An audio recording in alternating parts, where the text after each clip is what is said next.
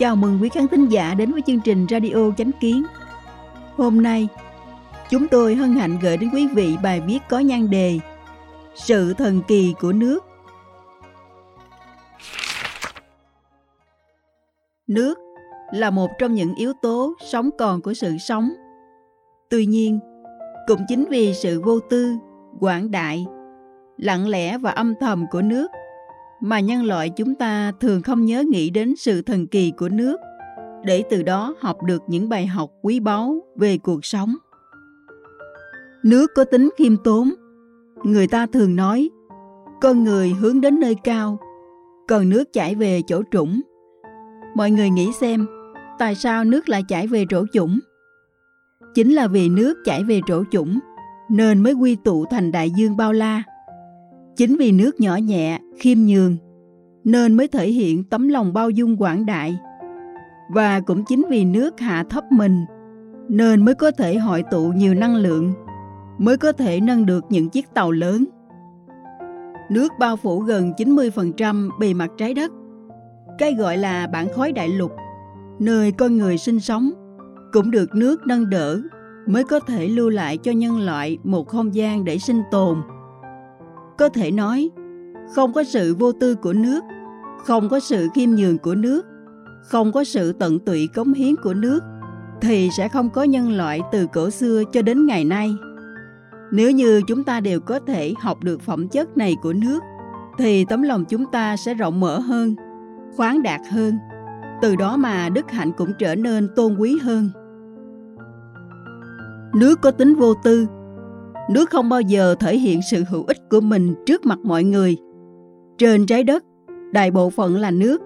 Tất cả mọi thứ trong cuộc sống của con người đều không tách rời khỏi nước. Trong thân thể con người, đại bộ phận cũng là nước. Nghiên cứu khoa học hiện đại phát hiện rằng, ngay cả trong máu, bắp thịt, xương của con người cũng đều là nước. Trong rau và trái cây mà chúng ta ăn cũng chứa đầy nước.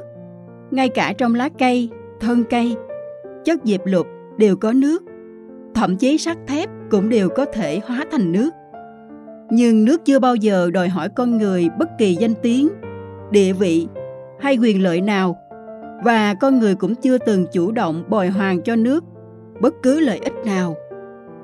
Con người cứ ung dung thoải mái, tận hưởng món quà của thiên nhiên ban tặng. Mà không hay không biết.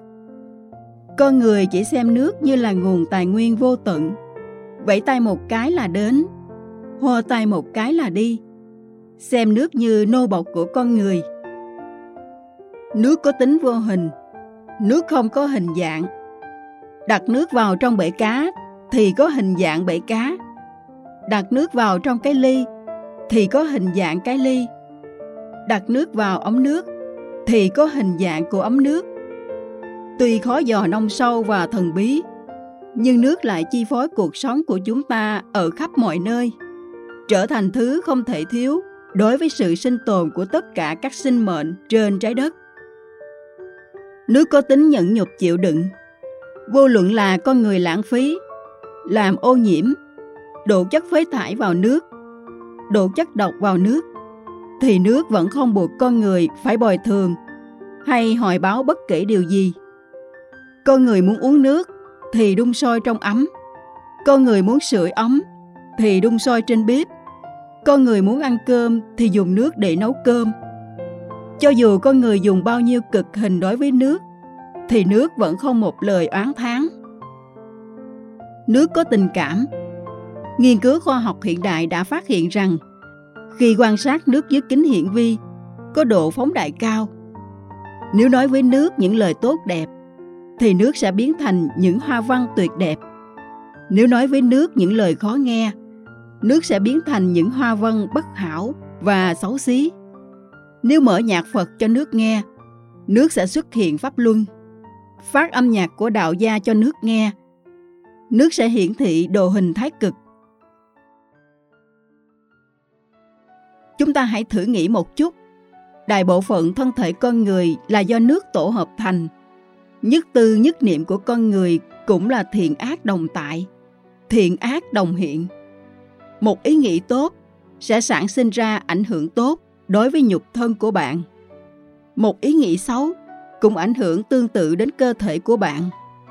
Thiện niệm và ác niệm nếu bảo trì trong thời gian dài sẽ quyết định nhân sinh quan của bạn, ảnh hưởng đến sự tốt xấu trong nhục thân của bạn, chi phối cuộc đời bạn. Nói rộng ra, vạn sự vạn vật trong xã hội, đại bộ phận là nước. Nếu chúng ta có thể đối đãi với nước một cách thiện ý, thì xã hội sẽ văn minh, nhân loại cũng sẽ bình hòa, giữa người với người sẽ hòa ái với nhau. Nói xa hơn, trái đất sẽ có đầy ốc đảo, nhân loại sẽ mưa thuận gió hòa, quốc gia cũng sẽ quốc thái dân an, các dân tộc sẽ tôn trọng lẫn nhau, thời đại hưng thịnh sẽ tái hiện, không có chiến tranh, không có tai họa. Nước có tính nguyên tắc, bất kể nhân loại đối xử bất công với nước đến đâu, thì nước cũng không vì tư lợi mà báo thù. Nhưng nước cũng có nguyên tắc. Mặc dù hàng trăm năm không nổi giận, hàng ngàn năm không báo oán, nhưng nếu con người phạm phải nguyên tắc của tự nhiên, thì nước chính là thần bảo hộ của tự nhiên. Nguyên tắc của nước chính là một khi đạo đức nhân loại bại hoại, xã hội suy đồi, bất kính với tự nhiên, nước sẽ thể hiện uy lực của mình bằng thiên tai nhân họa. Nhỏ thì bão lũ, hạn hán, lớn thì lốc xoáy, sóng thần.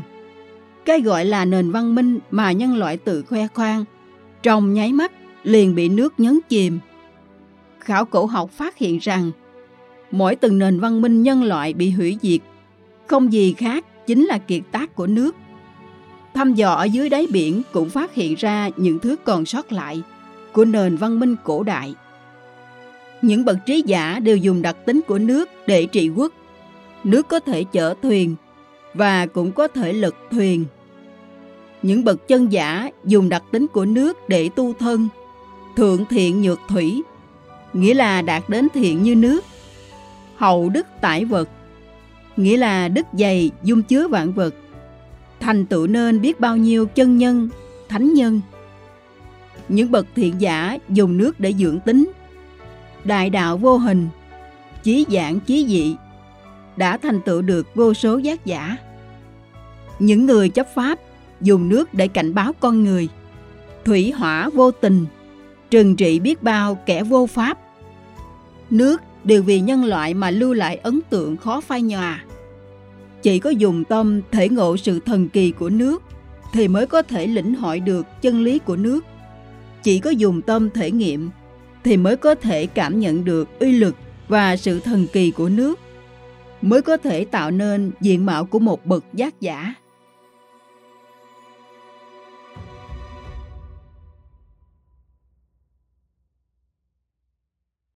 Cảm ơn quý vị đã lắng nghe, quan tâm và đăng ký kênh Radio Chánh Kiến. Chào tạm biệt và hẹn gặp lại quý khán thính giả trong chương trình lần sau. Kính chúc mọi điều bình an và tốt lành đến quý vị và người thân.